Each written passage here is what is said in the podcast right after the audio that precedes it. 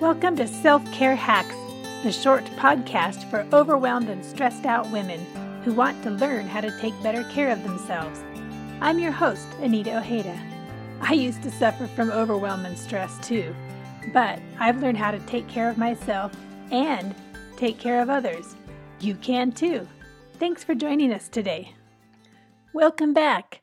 Remember, this month we're talking about taking care of ourselves mentally. And relationships are one of the major causes of stress in just about everybody's life. If you're married, you know what I mean. You might love your spouse, but man, they can really stress you out sometimes. Maybe you've even had a conversation similar to this one. You mowing the lawn once a week for 45 minutes does not equal me spending four hours doing laundry. My voice rose in pitch as my frustration increased. But I change the oil in the vehicles every few months, too, he said. But you like tinkering with the cars, I almost shouted. I have no love for laundry, or dishes, or vacuuming, or dusting, or scrubbing toilets. I could feel his frustration mounting as well.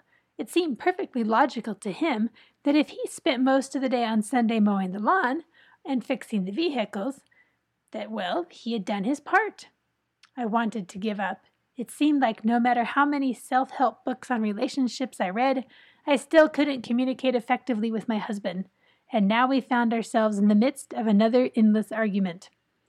No one ever warned me that when two strong willed, opinionated people marry, learning to negotiate effectively will take time, a lot of time. But these seven hacks have helped me. Hack number one choose each other. I recently finished a beautiful book by Ashley Eiland where she talks about her horrible first year of marriage in one of the chapters. She and her husband argued a lot, and at times she wondered if they'd made a mistake. But at the end of every argument, they both came to the same conclusion they had chosen each other. Her husband would say the words out loud to her Ashley, I just want you to know that, no matter what, I choose you. Each time, Eiland says, something about hearing his words, hearing him choose me on purpose, softened my heart, and my rage melted away. So, choose each other on a daily basis in myriad ways. Choosing each other provides the antidote to rejection in a world full of rejecting circumstances, people, and attitudes. If your couple goals include a closer relationship, make sure you choose each other daily. Hack number two learn each other's love languages. We all give and receive love differently. Sometimes we have to learn a foreign language in order to express our love for our spouse in their native tongue. Have you ever purchased the perfect gift for someone, watched them open it with anticipation, and felt hurt when they give your gift a cursory glance and a quick thanks? Most likely, gift giving ranks high on your list of primary love languages, but not the person you gave the gift to. Not knowing your spouse's love language can lead to hurt for both parties. They won't feel loved, and you might feel rejected or diminished. Part of choosing each other includes becoming an expert on how your spouse feels most loved. Once we have that information, I'll leave a link in the show notes where you can take the love languages test for free. We can choose to love our spouse in his or her primary love language. By loving each other in our native tongue, we help each other achieve our relationship goals. Hack number three fill each other's love bank. We all have a bank where we can't deposit money, only love. In his classic book on marriage relationships, His Needs, Her Needs, Dr. Willard F. Harley Jr. posits that we need to take the time to fill each other's emotional needs. He calls it the love bank on a regular basis. By doing this, when we make some withdrawals, unkind words or actions, we won't overdraw our love bank account.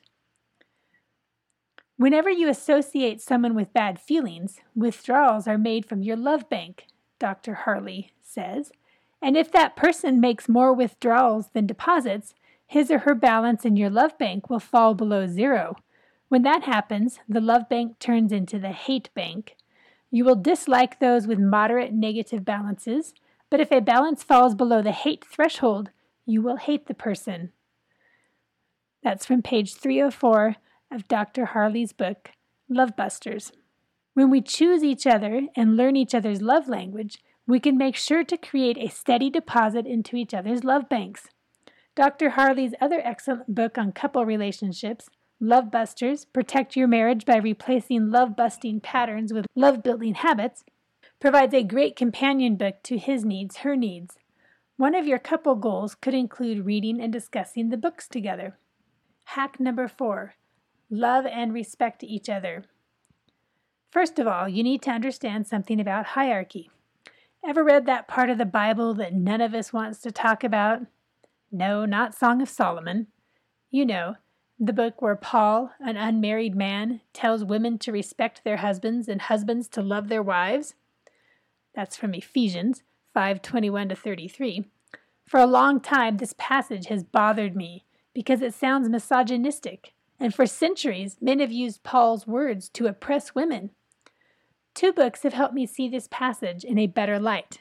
The first, Love and Respect, the love she most desires, the respect he desperately needs, by Dr. Emerson Eggerichs, showed me a fascinating facet of men I had no idea existed. They need to feel respected. Eggerichs' book builds on the concepts of love languages and the love bank. Men and women have a different basic needs hierarchy. Feeling respected tops most men's hierarchy of needs, and feeling loved tops a woman's hierarchy of needs most of the time. We naturally give what tops our list. Men have no problem respecting their wives and demonstrating that respect in multiple ways. But women want to feel loved. Women have no problem loving their husbands in multiple ways, but men want to feel respected. Once we understand the basic difference between what men and women need, we can choose to meet that need. We should also understand context.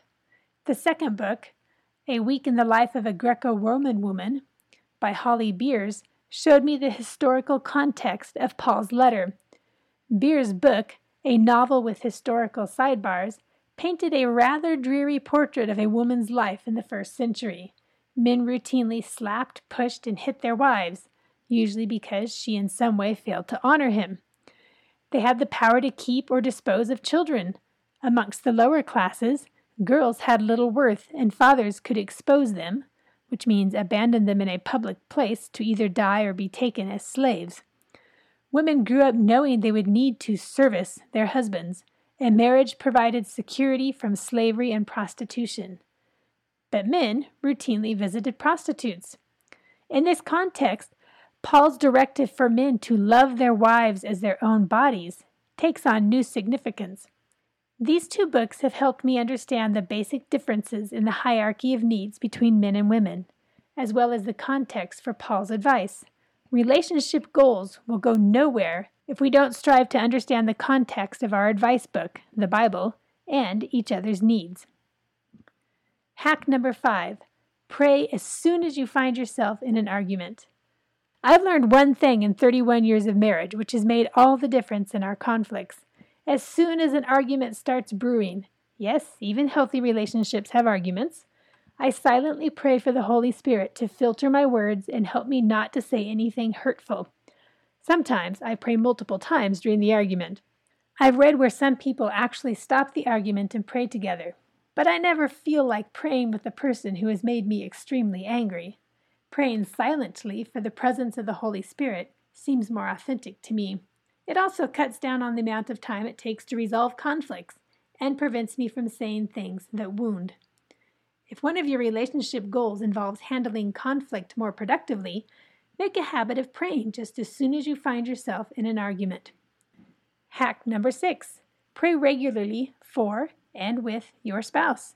I have prayed for my husband for years, and I have prayed for our relationship more intensely at some times than others. We have also discovered the power of praying with each other each morning. Prayer opens a pathway to intimacy unlike any other.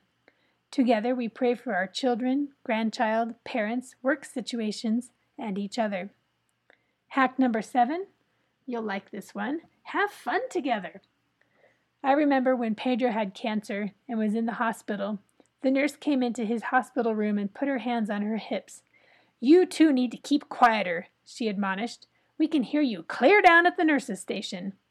She left with a huff, and Pedro and I dissolved into hopeless puddles of laughter. But this time we tried to muffle it. You'd think she would have expressed joy that we had employed the best medicine laughter.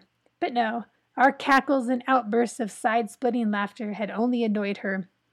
The movie Rat Race had sparked our hilarity during a time of great uncertainty. Pedro had a huge tumor in his neck, and the doctors would perform a biopsy the following day. We could have moped around the hospital room in solemnity, but instead we sought reasons to have fun and laugh together. We've never managed to go on regular dates with each other like marriage experts advise, often because we didn't have money for a babysitter, much less money to spend on movies or dinners out. But that never stopped us from having fun together. We have inside jokes, favorite funny television programs, and fun activities that help us have fun together. When our girls still lived at home, we went camping together or exploring on dirt roads. We mountain bike and hike together, and Pedro even goes birding with me on occasion.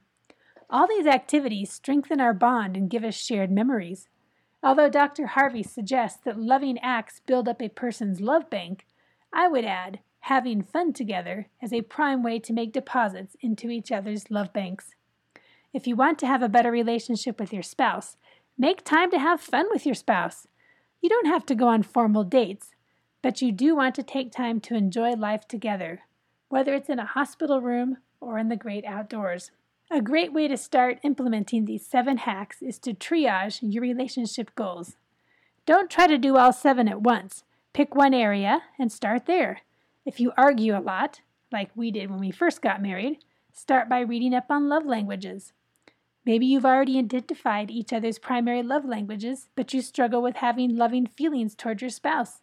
Read Dr. Harley's books and set relationship goals based on what you learn. Perhaps that pesky verse about submitting really chaps your hide, or someone has told you that you need to submit to your husband in order to be a good Christian. Study up on the context of Paul's words and check out Dr. Eggerichs' book on love and respect. Maybe life seems too full of burdens and circumstances have drained away your emotional energy. Set a relationship goal of having fun together. It doesn't have to cost money. But you do need to experience fun times together to remind you why you chose each other. And every single day, pray for each other and choose each other. Falling in love is easy. Staying in love takes work. Come back next week when I'll talk about how to have a better relationship with your grandchildren. And once again, even if you don't have grandchildren, someday you might. So, Come back and listen. You might pick up some hacks that will help you in other areas of relationship. Take care of yourselves, my friends. You are worth it. You can find me at anitaojeda.com or check out the show notes for links to my social media accounts. If you enjoyed this podcast, take the time to tell a friend. Together we can build each other up and teach each other how to take better care of ourselves. I'll see you here next Tuesday with more self care hacks to help you overcome the overwhelm.